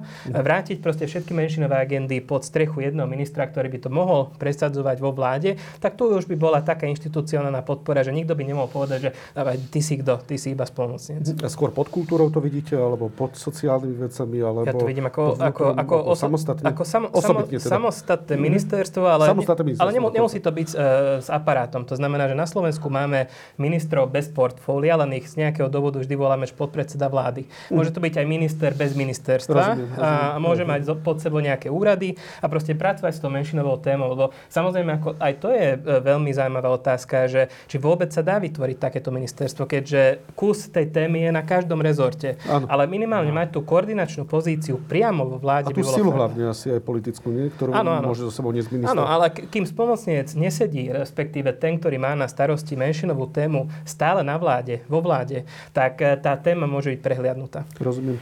Ja len, ja len doplním, prepáč, doplním vec, že teraz je úrad spolnomocnenca v pohybe, čiže on sa mhm. vlastne pomaličky stiahuje opäť pod strechu úradu, pod úrad vlády. Úradu vlády. Áno, áno. A Zatiaľ teda sa nedá zistiť, že či e, premiér návyši vlastne nejakú kompetenciu e, pani spolnomocenkyni. Čiže uvidíme, nechám sa prekvapiť, ale tá téma e, kompetencie je neuveriteľne horúca. No. Ani nová, lebo už si pamätám minimálne od Petra Poláka, že sa hovorilo hm. napríklad aj o tom, pán Polák. Uh, takto, ako momentálne je ten úrad spolnomocnenca koordinačný a poradný orgán vlády. Ano. Uh, ja osobne by som bol proti tomu, aby mal výkonnú moc, aby to bolo výkonné ministerstvo, lebo následne ďalšie kroky by viedli tie zvyšné ministerstva k tomu, aby sa zbavovali tej témy, ako náhle by to bolo, e, sa týkalo Romov a všetko by to hádzali tam. Inými slovami, celkový efekt by bolo, že ešte k väčšej segregácii celoštátnej, posvetenej na najvyššej úrovni by mohlo dôjsť. To je dosť mm-hmm. nebezpečné. Ale, ale myšlienka, že naozaj podpredseda vlády taký teraz nie je pre nejaké ľudské práva menšiny a tak ďalej. A, a ten by to mal ako... To, to, to je iná, iná sila, ako vtedy, keď Rudolf Chmel bol podpredseda vlády pre ľudské práva a národnostné menšiny, tak samozrejme, že... Aj Čaplovič to, to... bol. Či Čaplovič nebol? Zle si to pamätám? Bol. Aj bol, bol, bol, bol, ale to bola iná pozícia. Či to bola iná pozícia? Bol, bol a samozrejme, že, že závisí aj na ňom uh-huh. a, ako by chcel a, a, a či by chcel. Jasne. Ale, ale byť na tej vlade, toto je naozaj veľmi dôležité, lebo, lebo ináč e, sa veľmi, veľmi musí dopracovať ten spolumocnenec a, a minister mu povie, no, tak ako čo mi tu do toho kafra, že ja mám výkonnú moc, ja uh-huh. som zodpovedný, ja mám peniaze. A, a keď som bol tým spolumocnencom, však predsa ja som uh, nebol ani právny subjekt. No stále to či, nie je či, Čiže či, ako, čo som mohol chcieť, veď to m- možno, že tí bežní starostovia si ani neuvedomujú, že ten splnomocnenec si ani Salvatorku nemohol kúpiť na úrade, ale musel ísť cez úrad vlády Rozumiem. vtedy, hej. Čiže to, to, to je ako, to je pozor, to je, to je veľmi, veľmi jemné, ale treba o tom rozprávať a treba niečo s na tým fakt urobiť. No. Posl- Dovolite mi jednu polvetu. Uh, my sme v januári 2020 spolu s ďalším kolegom napísali bielu knihu o inštitucionálnom riešení uh, inklúzie. Je ano. to dostupné online, keď niekto má zájem o túto tému, tak tam sú presne pomenované aj mírové argumenty a ďalšie, že prečo áno, prečo, prečo nie k tomu ministerstvu a nech si to všetci vyhľadajú, keď majú záujem. Dobre, ďakujem. Posledná vec sa týka teda vás, pán Rava, súčasná splnomocnenkyňa pani Búčková um, snažím sa použiť čo najjemnejšie slova, povedala, že ste zneužili svoje postavenie bývalého spolnomocnenca, alebo ste, kedy ste publikovali údaje v Atlasu rómskych komunít uh, z obdobia, keď ste bol spolnomocnencom a teraz ste ich publikovali ako súkromná osoba. Hovorí, o, um, myslím, že aj v teatri ste mali aj na túto tému diskusiu a dokonca neviem, či už to tak aj je, tak hrozila dokonca nejaké právne, alebo dokonca nejaký spor právny medzi vami a súčasným úradom spolnomocnica. Tak ako to vlastne je? A to je tá prvá časť otázky a dneska tie otázky skladám. a tá druhá časť otázky je, čo vás k tomu viedlo vydať mm. tento atlas, potom ako už ste opustili vlastne túto pozíciu. Nemalo by to byť naozaj v originálnej pôsobnosti, keď to tak nazvem, iba úradujúceho spolnomocnenca, ktorý by mal posúdiť naozaj, čo by malo byť obsahom tej verejnej časti atlasu, vydať ho a nemalo by to ísť iba v jeho gestii? No, mne, pre mňa by bolo najlepšie, keď, keď úrad spolnomocnenca by bol vydal takýto atlas, lenže sa to nestalo. Ten atlas je ročník 2019, je to tretí atlas v rade predtým boli atlasy z roku 2004, 2013 a pripravovala sa to do roku 2019. To znamená, že v septembri 2019 sa publikovala databáza mhm. verejne e, na internete a ja som ten úrad e, teda odovzdal v marci 2020. Za to obdobie sa zrodil taký krátky analytický dokument, čo sa týkalo Atlasu, čo mal byť základ vydanie kni- vydania knihy, knihy. A potom, čo som odovzdal úrad, tak som niekoľkokrát sa snažil mediovať s pani spolnostníkyňou Bučkovou nie je tu v miestnosti, tak, tak nevie sa obhájiť, čiže budem veľmi stručný. A, a mali sme mediačné stretnutie v prítomnosti asi desiatich rôznych odborníkov na to, že ako, na to, že ako to vydať, či to vydať. A tam sa rysoval nejaký kompromis, že niektoré veci, ktoré sa aj nepáčili na tej databáze, mm-hmm. boli zmenené a myslel som si, že teda prejdeme publikácii nejakého analytického výstupu. Lenže ona potom odpísala po tej pracovnej skupine, že, že naozaj nechce vydať žiadny atlas. A, a potom sme analyzovali situáciu... Prečo, ďal... pardon, prečo nie ešte, keby ste to... Bolo to bez akéhokoľvek, bez akéhokoľvek dôvodu. Čiže ona, ona, ona na tom pracovnom stretnutí mediačnom povedala, že mám takéto, takéto, takéto výhrady. Ja som ponúkol, že takto to ošetríme. Za tri dní som to spravil, databázu zmenil, dokument som e, začal prepracovať a ona do toho to napísala, že nie. Mm-hmm. Bez odôvodnenia. Nemám ten e-mail, čiže toto, je, toto nemôže byť e, otázne. A potom sme sa nejak e, skoordinovali s ďalšími spoluautormi e, Atlasu a, a rozhodli sme sa, že teda keď úrad spolnocnenca nechce vydať analytickú správu, tak to vydáme my. A môžeme to spraviť kvôli tomu, že jednak licenc na Atlas rómskych komunít má pani Iveta Radičová, ktorá je autorka prvého Atlasu a ona nám e, nielen dovolila vydať takúto publikáciu, ale aj, ale aj sa stala recenzentkou tej publikácie. Dáta, ktoré sme používali, boli e, verejne dostupné, zverejnené dáta zo septembra 2019. Pardon, neziskovali ste ich iba vďaka tomu, že ste spolnomocnenec. Nebolo to tak, že ste využili pozíciu spolnomocnenca, na základe toho ste vydali Atlas um, ako súkromná osoba. Nie, nie. Lebo toto ako keby sa zdá, že v pozadí tohoto sporu, že ste porušili ako keby si... autorský zákon, že autorstvo patrilo myslím, úradu. Myslím si, že ten argument nie je úplne úprimný. Mm-hmm. Ja si myslím, že tam môžu byť nejaké osobné animozity. Bo poviem vám takto, takto povedal povedal napríklad Alexander Mušinka, ďalší odborník, ktorý mm-hmm. je mhm. druhý recenzent toho Atlasu. Keď máte verejne dostupnú databázu, mm-hmm. tak môžete si z toho spraviť vašu vlastnú analýzu. Je to tak. Čiže keď by ste vy rozhodli, alebo pán Rafael, že vydáte Atlas, tak by ste to mohli vydať jedine pod podmienkou, podmienkou že Iveta Radičová by na to dala licenc, aby ste to nazvali Atlas rómskych komunít. My mm-hmm. e, to máme, použili sme verejné dáta a text je náš vlastný autorský. A vydali sme to prostredníctvom vydavateľstva veda a sprístupnili sme to voľne na internete každému, aby všetci mali túto e, publikáciu k dispozícii. Prečo e, má byť takáto publikácia? Je to kvôli tomu, aby aj tí, ktorí nečítajú dáta z Excelu, mm-hmm. vedeli, že ako to vyzerá, že aké, tu, aké sú všeobecné tendencie. Jasne. Kým prejdeme k obsahu, pán Rafael, mám pocit, že už sa párkrát nadýchol a chce reagovať. Nech sa páči. No, My sme k tomu ako mimovládne organizácie alebo zástupcovia mimovládnych organizácií prevažne aj spolu so starostami niektorých obcí e, vydali k tomu stanovisko aj voči jednak bývalému spolumocencovi. A ja som prvýkrát vôbec ako vstúpil do takéhoto spolu, sporu s Abelom Ravasom, takže to nie je nič osobné. Abel my sa v podstate ani nepoznáme. E, ale prišlo mi veľmi, veľmi, veľmi čudné, a doteraz tú odpoveď nemáme od vás, ako bývalý vysoký štátny úradník, ktorý za obrovské peniaze naštartoval výskum a zber dát, ktoré majú byť v atlase rómskych komunít, e, a skončí vo funkcii, zobere to na USB, vydá si to a dokonca to predáva v knihkupectvách napríklad.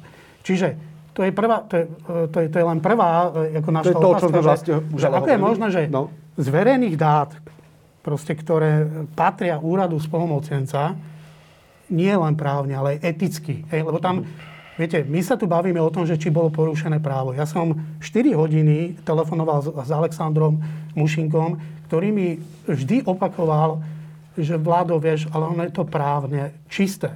Mm-hmm. Viete, ale toto proste sú tie argumenty bývalých Ficových vlád, ktoré proste vďaka týmto argumentom, že to je právne čisté a že sa vlastne nič nestalo, nám tu narastol obrovský korupčný systém, mm-hmm. obrovská neprofesionalita a obrovské proste zahmievanie. Takže právne je to v poriadku, ale Čiže eticky to nie je ja v poriadku? neviem, k tomu sa musia vyjadriť štátne inštitúcie. Ja viem, že tí právnici na tom pracujú, aj z ministerstva e, vnútra, aj myslím z ministerstva e, práce sociálnych vecí. Čiže počkajme si na tie stanoviska, my sa o ne budeme veľmi zaujímať. Tiež nás bude zaujímať stanovisko konečné e, súčasnej spolomocenkyni vlády pre rómske komunity, ale my budeme chcieť aj po Abelovi Rávasovi, aby, e, aby to vysvetlil dôverúhodne. Lebo to je iba prvá vec. Hej? Čiže ako je možné, že dáta, ktoré boli vyzbierané z verejných zdrojov za obrovské peniaze, uh-huh. bývalý spolomocenec, ktorý k ním mal perfektný prístup, ich jednoducho náhodou vydal ako súkromnú publikáciu, ktorá sa predáva. Ona sa predáva, Abel. Prvá vec. Druhá vec je, tiež nás vyrušilo na tom, že ja by som to aspoň zase zobral tak, že ak by na túto publikáciu bola vypísaná verejná súťaž. V praxi to znamená, že sa do nej tvorby môžu potom zapojiť odborné týmy, ktoré by museli napríklad verejne preukázať, či to vôbec vedia robiť, či majú nejakú výskumnú minulosť za sebou, či sú vôbec odborníci, mm-hmm. podobne. Tretia vec, ktorá ma na tom vyrušuje, potom vám dám slovo, lebo tretia vec, ktorá ma na tom vyrušuje, viete, že Ústav certifikovaných meraní pod rezortom školstva zbiera obrovské množstvo dát o deťoch. Ale ona nezverejní čokoľvek, čo sa jej zachce, menej nejaké hodnoty alebo absolútne hodnoty, menej nejaké pravdy a podobne. Rovnako rezort školstva zbiera rôzne citlivé údaje o deťoch, ktoré majú rôzne špecifické potreby, ano. ale nezverejňuje všetko iba preto, lebo to môžu zverejniť. Hovoríte o verejnej a neverejnej časti Atlasu aj v minulosti. Teraz hovor, nie, hovorím o tom, čo treba zverejňovať a nezverejňovať. Ano. To je jedna z ďalších achilových piet e, Atlasu rómskych komunít, ktorý e, vydal Abel. Čiže tam sú jednoducho dáta, citlivé dáta a dokonca aj nesprávne informácie, ktoré tam nemali byť. A ja viem napríklad zo súkromných e, rozhovorov odborníkmi e, a s výskumníky, ktorí na tom pracovali, na tom pôvodnom, e, pôvodnom tých pôvodných dátach, že vám niekoľkokrát vraveli, že mnohé dáta jednoducho nemôžu byť zverejnené, pretože sú neúplné, sú veľmi citlivé a s politikami zameraní, ktoré sú zamerané na integráciu chudobných detí, nemajú nič spoločné. Mhm. Dobre, vy ste, vy ste mnohé, vy ste mnohé, No, dobre, dám priestor. Uh, Vlado, povedali ste 20 vecí, čo mi hovorí, že asi máte nejaký problém s tou publikáciou všeobecne. Poďme k faktom. Prvý fakt je, uh, v septembri 2019 sa vydala databáza Atlasu rómskych komunít. Je to pravda? Áno, je. Je to verejná databáza. Je to pravda? Uh, Abel, odpovedajte. Nekladte mi otázky Vlado, prosím, a odpovedajte. Prosím, iba, iba spolupracujte so mnou na chvíľku, lebo keď, keď máte ambíciu ma obviňovať z pomerne vážnych vecí, tak sa nebudete obhajiť tie obvinenia. Čiže ten, tá, tá databáza bola vydaná v septembri 2019 a je to verejne dostupná databáza. Je to pravda? Pokračujte. Potreboval som verejnú databázu vyniesť z úradu na USB. Ja vám vysvetlím, v čom je problém. Nie, Vlado, Vlado, Vlado, prepačte Vy sa tvárite, že ja som nejaké dáta ukradol. Hej? Je to verejne dostupná databáza. Čiže čo som z úradu zobral na USBčku.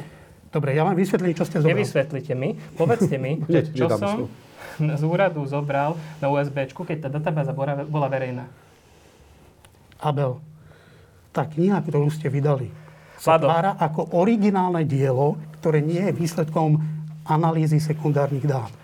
To je Dobre, ale problém. pardon pani, tu ide skôr asi o to, že vy, vy to vnímate tak, pán Rafael, že zneužil svoje postavenie na to a svoju zručnosť, svoju kompetenciu. Jedna, sekundu, sekundu, dajte, ako spolnomocnec vlády a mal, mal tú zručnosť inú ako bežný človek, ktorý sa dostáva k tým dátam a prirovnávate to napríklad k nejakému riaditeľovi štátnom pedagogického ústavu, vymyslím si, ktorý keby opustil svoju funkciu, tak e, vydá nejakú publikáciu na základe tých dát, ku ktorých sa tam dostane. Argument Ale, pána, Rafa, pána, pardon, pána Ravasa je ten, že predsa takúto publikáciu, ak tomu dobre rozumiem, mohol napísať každý. Lebo sú to verejne dostupné zdroje, sekundičku, a mohol ju vlastne napísať akýkoľvek analytik, sociológ alebo aj človek mm-hmm. proste z úplne inej oblasti, ktorý by spracoval, mal by dostatočné analytické, syntetické nejaké schopnosti, zručnosti a takúto istú knihu by napísal. Takže e, v čom je ten problém? Ja len veľmi krátko odpoviem na tú, na tú verejnú databázu.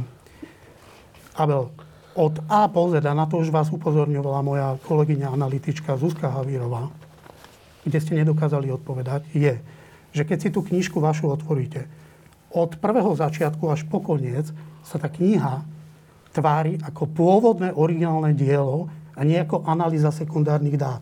Toto je najväčší problém, s ktorým máme my. Čiže inými slovami, aby bolo rozumieť, to nie je dielo, ktoré vy náhodou ste našli nejakých štatistických dát, sadli ste si traja a povedali, poďme z toho niečo urobiť. Všetko to naznačuje toho, vy tam dokonca hovoríte v množnom čísle. My, vy, vy ďakujete pôvodným výskumníkom, ktorí vôbec nie sú v tej, v tej, v tej databáze uvedení. Čiže to sa celé tvári ako pôvodný, originálny materiál, ktorému ste mali prístup len a iba vy. Nikto Vlado. iný. Ak by ja som, počkajte, dohovorím, ak by ja som urobil analýzu sekundárnych dát, tie informácie, ktoré máte v, tom, v tej vašej knižke, nemám ako dostať. Ale proste nemám. Hej. Čiže toto je achilová peta celej, celej tej publikácie. Okrem iného, samozrejme, ktorú o chvíľočku prejdeme. Nech sa páči, pohovorte. No, čiže nedostal som odpoveď vôbec na otázku, že čo som ukradol, lebo použili sme existujúce zverejnené dáta na sekundárnu analýzu. Teraz ste práve... Ja tomu neverím. Teraz ste práve povedali, to že... dielo sa tak ani netvári. No, dajme slovo, pán Vravasu.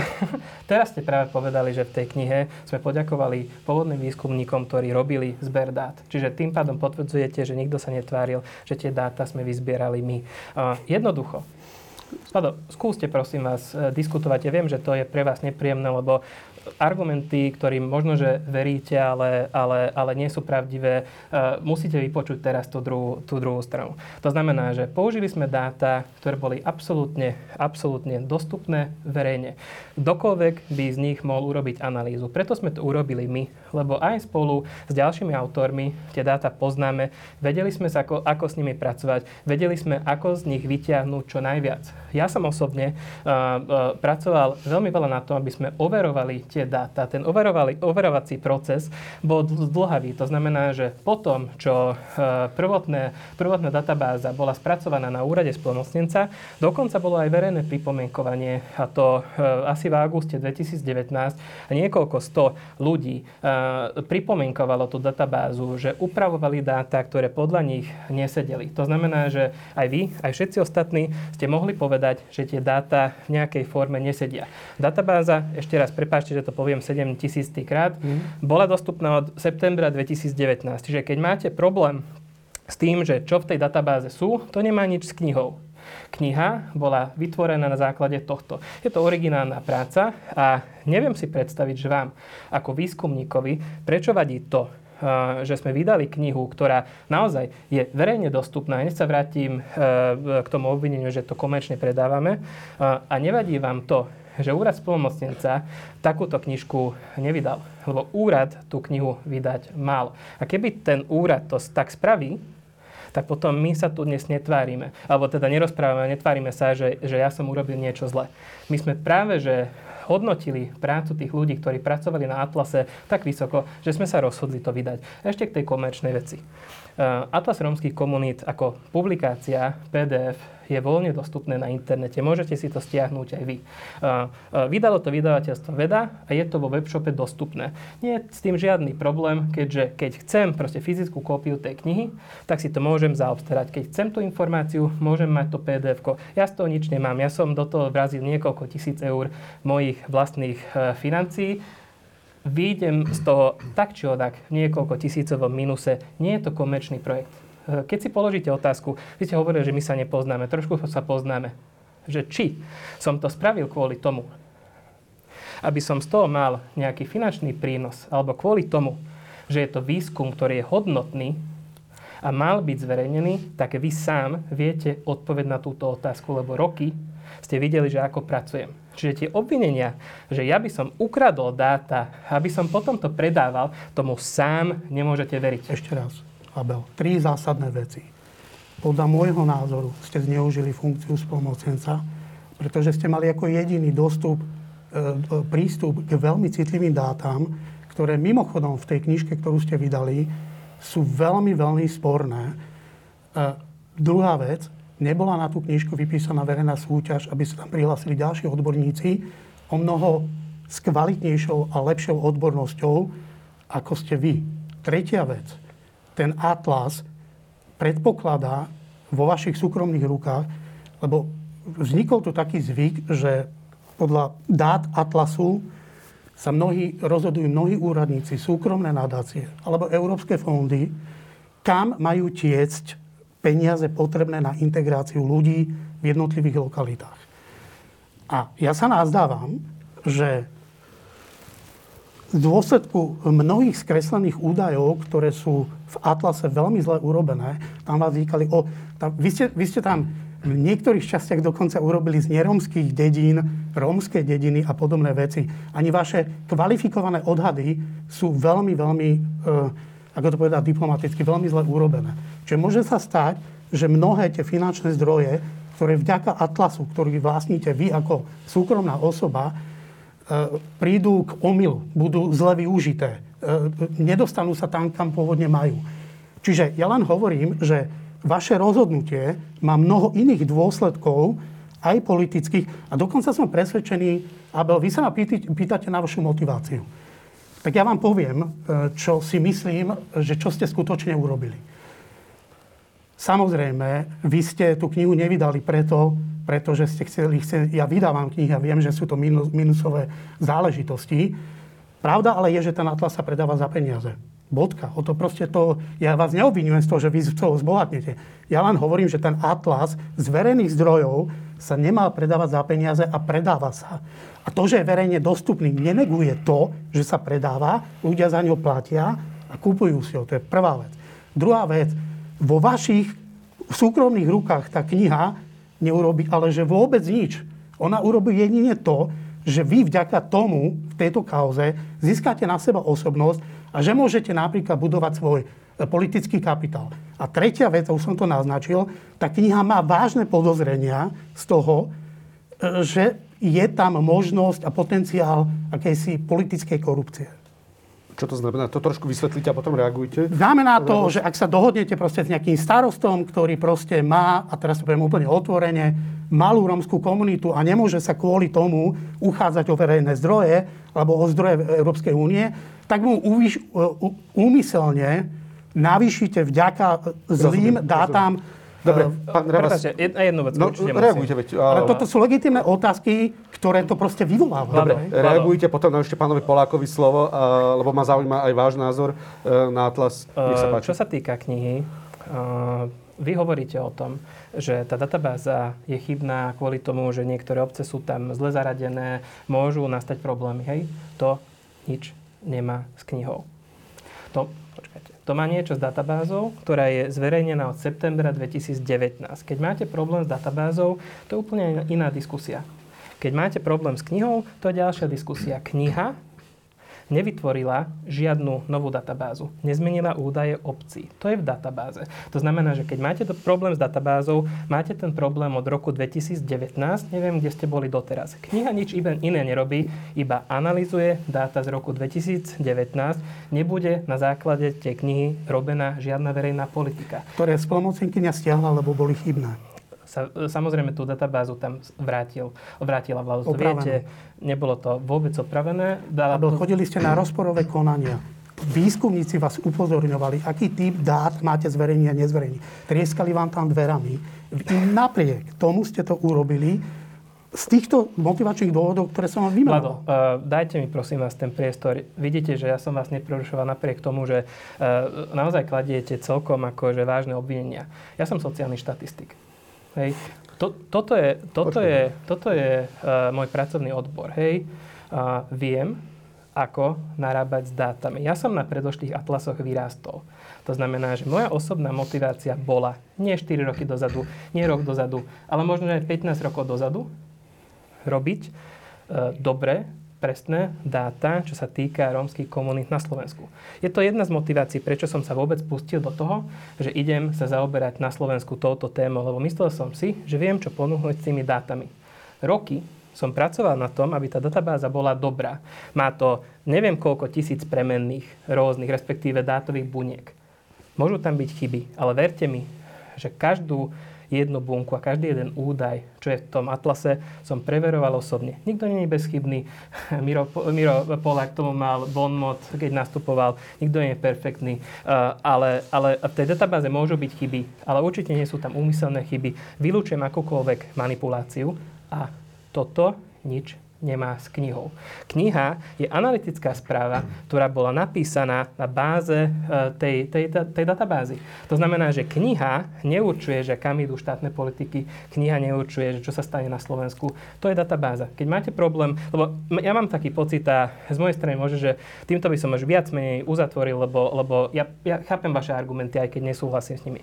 Eh, je tam jedna skupina argumentov, že samotný výskum Atlas rómskych komunít je blbosť.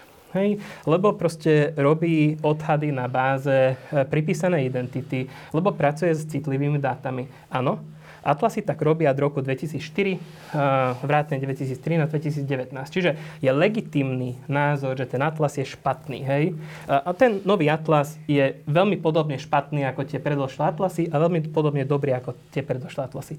Druhá skupina problémov môžete mať s databázou. To znamená, že nesúhlasíte s tým, čo je v databáze, nesúhlasíte s rozsahom tej databázy. A to sú tiež legitímne argumenty. Môžeme sa o tom baviť, ale toto všetko nič nemá s tou knihou. Tú knihu sme vydali na báze existujúcej databázy podľa metodiky Atlasu rómskych komunít. Točíme sa už kruhu trošičku, asi nové argumenty ani jeden z vás ja, nemá. Ja by som ešte chcel... Ja poviem iba jednu a, ak niečo nové, tak... Kniha je interpretačný problém, ktorý mnohých ľudí môže uviesť do omilu. To je celé, čo k tomu. Dobre. E, pán Polák, nechcem vás dávať do pozície a... mediátora ani arbitra v žiadnom prípade, ale ani, ani dlho ste nemali slovo. Ne? Hovorím, že to nechcem robiť, ja, ale jasne. ak e, máte chuť a potrebu sa vyjadriť k tomuto tak, atlasu, ako, aký je váš pohľad? P- priznám sa, že som prekvapený, že až, až ako vážne vyzerá ten spor. Uh-huh. Uh, je, ja s tým nemám ten spor. Uh-huh. A prijal by som si, aby vzniklo ešte 8 kníh uh, o, o, o tej databáze alebo vôbec uh-huh. ďalších kníh a, akože nie je problém. Nech sú informácie, nech sa o tom rozpráva, fajn. Uh, uh, uvedomujem si, že aj ten zber, veď e, ja som bol skôr pri tom predchádzajúcom atlase. V 2010 som podpisoval zmluvu z UNDP, uh-huh. aby došlo k tomu zberu a vtedy to financoval, Svetová banka financovala hlavnú tú záťaž. Uh, potom následne, um, keď si dobre pamätám, bol vytlačený ten ten Atlas 2013 a tlačilo to tuším UNDP a, a ešte mm-hmm. spolufinancovalo ministerstvo práce a, a neviem kto a ako všelijako. Vo, vôbec ma ne, netrapilo ani nezamest... No už som nebol vtedy splnomocnenec, lebo 2013 som končil 12. Ano. Ale ani následne ma netrapilo a, a nerob, nevidel som v tom problém, že kto všetko tam je a ako. To akože na, teraz na rozdiel od, od vláda. A, a uvedomujem si, že pod 30 členné komunity, alebo teda skupiny Romov s takou presnosťou sa tam až nemohlo ísť, preto tá nejaká mhm. chybovosť, odhad a tak ďalej. Ale to je proste štatistika, mhm. čiže dobre. Nie, nikto si nenamýšľa, že to je super, neviem aké 100% neumilné. E, a, a preto teda skôr e, podporujem tú informovanosť za to, že nech, nech sa s tým pracuje aj s tými údajmi. A, aj za týchto podmienok. A, a myslím si, že sa to trošku, aj vládo je to asi trošku citlivý, ale, ale že dobre, však prečo nie? Uh, to, to, ten môj a to, to, prečo ma to možno trošku akože stále zaujíma možno, mm-hmm. ale z iného pohľadu, je to, že stále dochádza ako keby k milnej predstave o, o tom atlase samom ako takom, alebo aj, vlád, aj ty vlád si to tu napoužil, že a potom tí ľudia, starostovia dojdú k omilu a, a neviem, kto im niečo prideli, neprideli a tak ďalej. Atlas je na, je nástroj na tvorbu verejných politík, na prípravu tých politík, nie na implementáciu. Inými slovami, na tvrdo povedané. Ale prax je asi iná, že? Nie, moment. Inými slovami, starosta v obci nepôjde žiadať o grant a nebude robiť projekt preto, lebo v Atlase je napísané, že nemá chodník do osady. Ale on pôjde preto sháňať peniaze na výstavbu toho chodníku, lebo v osade nie je ten chodník. Preto, nie preto, že v Atlase je napísané, že nemá chodník. Rozumiem, ale... To, to je do, ale, to, ale principiálne to je strašne veľký rozdiel. Častokrát narába ako s písmom svetým v úvodzovkách. Ale, ale to je chyba, to je, chyba, to je strašná ja, chyba úradníkov a Častokrát ľudia, ktorí aj, aj v médiách, keď to vidí medzi novinármi, tak sa riadia Atlasom, naozaj je to pre nich ako keby nerozumejú aj tým rôznym nuancám, o ktorých tu teraz hovoríme. A častokrát sa politici, čo je problém, aj na najvyššej úrovni, e, keď sa k tejto téme vyjadrujú, vyjadrujú, odkazujú na atlas rómskych komunít. Vidím, že táto téma by bola na jednu veľkú, medzi, to je chyba, na jednu veľkú medzinárodnú konferenciu. Hej, e, téma dňa a áno, úplne áno. chybný e, prístup a, chybné... Ďakujem Miroslavovi Polákovi za to, že prijal pozvanie Dobre. do tejto diskusie, ktorá sa rozprúdila nečakane na konci, až takto vášnivo teda bola už aj predtým dosť rozprúdila. Ďakujem, Čiže ešte nie sme na konci. A ja ďakujem. ďakujem, že ste k nám prišiel a ďakujem za vaše cené myšlienky a že sme sa tu prvýkrát vlastne mohli stretnúť rovnako ako s pánom Abelom Ravasom, ktorý tiež prišiel do našej diskusie, tiež aspoň ako môjho z prvýkrát. Som veľmi rád, že ste páni bývalí spolomocníci prišli medzi nás a povedali nám svoj pohľad aj trošičku možno iný, ako je ten vládny. Tak trošičku iný pohľad ste nám ponúkli. Už divák si môže vybrať z toho, čo chce. Ďakujem veľmi pekne. Ďakujem pekne za pozvanie. Ďakujem pekne. Ďakujem. Ďakujem e, tebe, Vlado, Rafael, riaditeľ Eduromy, za to, že si prišiel s, tiež s argumentami, ktoré sú silné a ďakujem, že si aj mal chuť ísť aj do takého trošku konfliktu, lebo vlastne si sa pustil do sporu s dvoma bývalými politikmi alebo spolnomocnými. Ja si nemyslím, že to nie je ľahké. konflikt, ale ja som proste taký. Tak... No, ja nehovorím, že si konflikt. Ja hovorím, že si sa bol ochotný do toho pustiť, lebo aj to chce určitú energiu, určitú odvahu. Chceť si stáť za svojimi argumentami, za svojimi názormi a to si urobil. Ďakujem, že si prijal pozvanie. Ďakujem, všetko dobré. Prajem vám pekný deň, sledovali ste ďalšiu diskusiu blížny Michala Oláha a uvidíme sa, verím, že zanedlo pri ďalšej inej sociálnej téme. Dovidenia.